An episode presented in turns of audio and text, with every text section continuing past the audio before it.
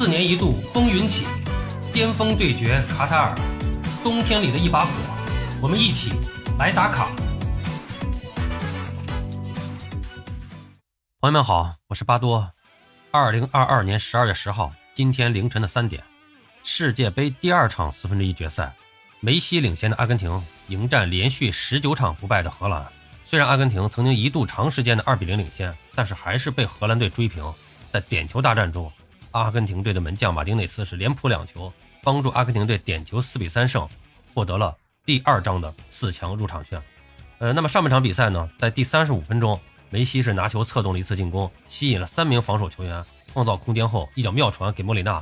那么这脚传球呢，就像开启了上帝视角，他的线路、角度、力量、速度都是手术刀般的精准。插入禁区的右边前卫莫里纳是面对守门员将球打入，阿根廷队获得了一比零领先的优势。这个球进了以后呢，阿根廷队也是把比赛呢导入了自己习惯的节奏当中。那么比赛进行到下半场，这支以防守见长的荷兰队在比分落后以后呢，也是不得不全面压上。但是呢。在阿根廷队的中场绞杀战术之下，一直也没有获得什么太好的机会。第七十一分钟，荷兰队的邓弗里斯在本方禁区内防守犯规，阿根廷队是获得点球的机会，梅西主罚轻松打进，阿根廷队是二比零领先。这个时候呢，比赛进行到了七十多分钟，巴多一边看球啊，一边在这个群里边跟大家聊天哎，我就说这个时候阿根廷队千万不要收缩，时间还太早，他们以前在世界杯的淘汰赛上是有过教训的。但马上有群里朋友就跟我说，哎，说这个按照斯卡洛尼的指挥风格，一般他这个时候就要选择收缩防守了。呃，其实巴多觉得比赛打的这个时候，阿根廷的防守做的一直不错，荷兰队的进攻也不顺利，是没有必要做太大的调整的。但是斯卡洛尼还是在短时间内连续的调整了几名防守球员，整体的阵型也开始向后撤。这个此消彼长啊，落后两球的荷兰人是改变了战术，他们换上了身高一米九七的中锋魏霍斯特。开始主打高空球和任意球，这个战术很快就奏效了。先是八十三分钟，魏霍斯特接右边路的传中球是漂亮的甩头攻门，荷兰队是追成了一比二。比赛进入到伤停补时阶段，荷兰队是获得了一个任意球，他们打出了一个非常精彩的配合。主罚的队员并没有直接射门，而是一个贴地球把球传到禁区内，又是魏霍斯特接球以后转身扫射破门。荷兰队是在最后时刻可以说是压哨二比二将比分扳平，进入了加时赛。啊，我当时就想啊。荷兰队，你冲吊这么厉害，又有专门的高中锋，阿根廷队对高球的防守都几乎没什么办法。你要早这么打，不早就把阿根廷拿下了吗？但是进了加时赛以后呢，这比赛情况又翻转了，荷兰队呢就打起了防守反击。可你这防守反击，现在前面是两个大个子，跑也跑不快，高球你又不怎么起了，这荷兰队的攻势啊就又下来了。阿根廷队呢显然是不想打点球，这时候呢斯卡洛尼呢又放开手脚了，开始指挥球队进攻。甚至呢，开始换上进攻球员。最后十分钟左右的时候呢，更是把这个迪玛利亚也换上去了，而且是真的一点不保守，直接换下了一个中后卫。最后这段时间是连续压着荷兰队的禁区打，而且是真的制造了多次的得分机会，其中还有一次是击中了门柱的射门。这时候巴多又开始在群里吐槽，说你阿根廷要是当时这个进了第二个球以后就这么打，哪用得着打加时赛呀？说到这儿啊，这个有兴趣的朋友啊，愿意一边看球啊一边聊球的，您可以进巴多的聊球群啊。在咱们这个节目的文稿里边有咱们的这个群码，大家可以自己扫码进群啊。说回到比赛啊，反正现在说什么都晚了。最后呢，双方还是进入到点球大战。呃，这个时候呢，阿根廷队的守门员马丁内斯就爆发了，连续扑出荷兰人的前两个点球，一时间感觉是梦回一九九零啊。这一刻是戈耶切亚附体啊。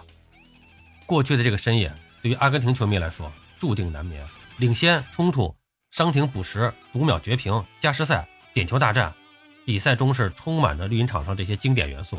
最终呢，随着这个老塔罗是完成自我救赎式的这个射入制胜点球，总体上场面占据主动的阿根廷人是笑到了最后。点球四比三，总比分六比五是险胜荷兰晋级四强。应该说梅西领衔的这个攻击线啊，对这个范戴克坐镇的后卫线，很多人都说这是阿根廷与荷兰队的比赛，就是矛与盾的直面对话。在一百二十分钟里面，应该说这一点也是被展现的淋漓尽致。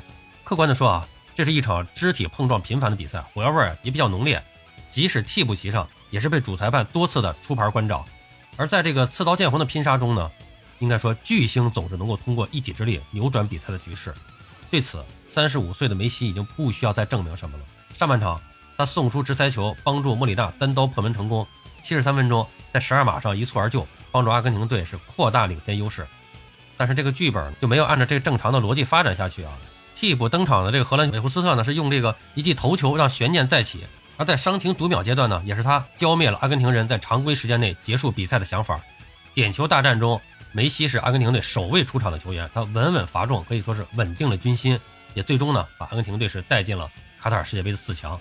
这是梅西职业生涯的第一千零一场比赛，在步入千场行列以后，这意味着新的起点。一传一射建功以后，他的荣誉簿上也多了很多项的这个新的记录啊！几乎在所有的比赛中，应该说梅球王都是对手重点盯防的对象，他的身边总是围着几名身材魁梧的防守球员。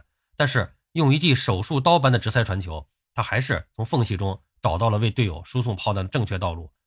那么真正属于梅西的荣耀时刻，还是发生在这个十二码点上。打入点球以后，梅西世界杯总进球数来到了十个，追平了托马斯穆勒，是并列现役第一。同时呢。他也成功的追平了阿根廷传奇球星巴蒂斯图塔，并列队史世界杯进球第一。啊，至于能不能超越前辈，咱们也不得而知。但三十五岁的梅西还是有很多机会让自己在记录榜上独占鳌头的。赛后，梅西也是毫无疑问的捧起了全场最佳球员的奖杯。呃，这是他在世界杯赛场上第九次获得该项殊荣。呃，另外值得一提的呢，这场比赛不光有跌宕起伏的过程，还有抢戏成为主角的裁判。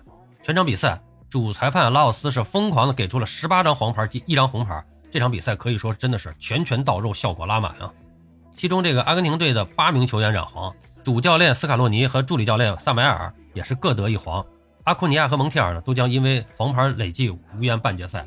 那么对于裁判的执法表现，阿根廷队多名球员都表达了不满，其中就包括梅西。那么梅西在赛后也说：“说我不想谈论裁判，因为你不能说实话，否则你就会被制裁。”但国际足联必须考虑，他们不能在这样的比赛中安排这样的裁判，不能安排一个无法完成执法任务的裁判。啊，梅西这样的吐槽还很少见啊。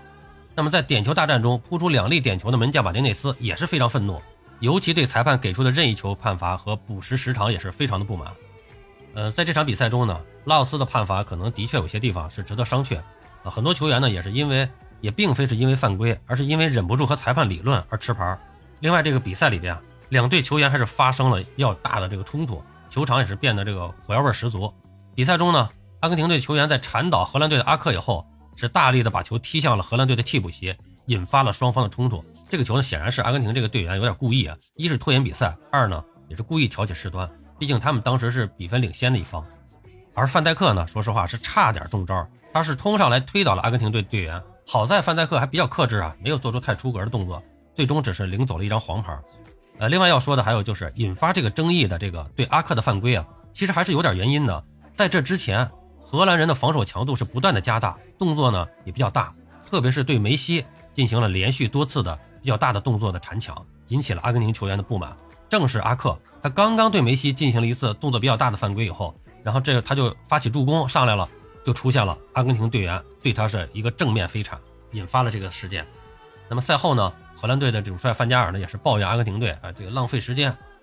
梅西呢，则是觊觎到，这个范加尔说要踢出美丽的足球，但他做的呢，只是把身材高的球员派上场打长传。梅西在进球以后，还走到了荷兰队教练组面前，做出了闭嘴的手势。其实这场比赛的火爆程度，也是引起了一贯好脾气的这个梅西的反常表现。进球以后，进球后挑衅范加尔。另外呢。他自己呢，在比赛中呢，也是出现了连续的高强度的对对手的逼抢犯规，这在以前都是很少见的。还有就是他在赛后接受采访发言也是接受了争议。那么还有呢，就是他指责了这个裁判和国际足联等等，这些都是以前在梅西身上很少见的。应该说，卡塔尔世界杯是梅西的最后一次世界杯之旅，他渴望能带领潘帕斯雄鹰捧起大力神杯。如今他们距离这个梦想只剩下两场球。二零一四年，阿根廷队在决赛中是惜败德国队，与世界杯冠军是失之交臂。八年之后，更加年轻的阿根廷队再次闯入了四强，他们渴望完成夙愿。属于蓝白军团的卡塔尔逐梦之旅尚未结束，半决赛等着他们的是挑落夺冠热门巴西队的克罗地亚人。强者的命运永远是掌握在自己的手里，这一点梅西和他的阿根廷早已经烂熟于心，他们已经准备继续展翅翱翔。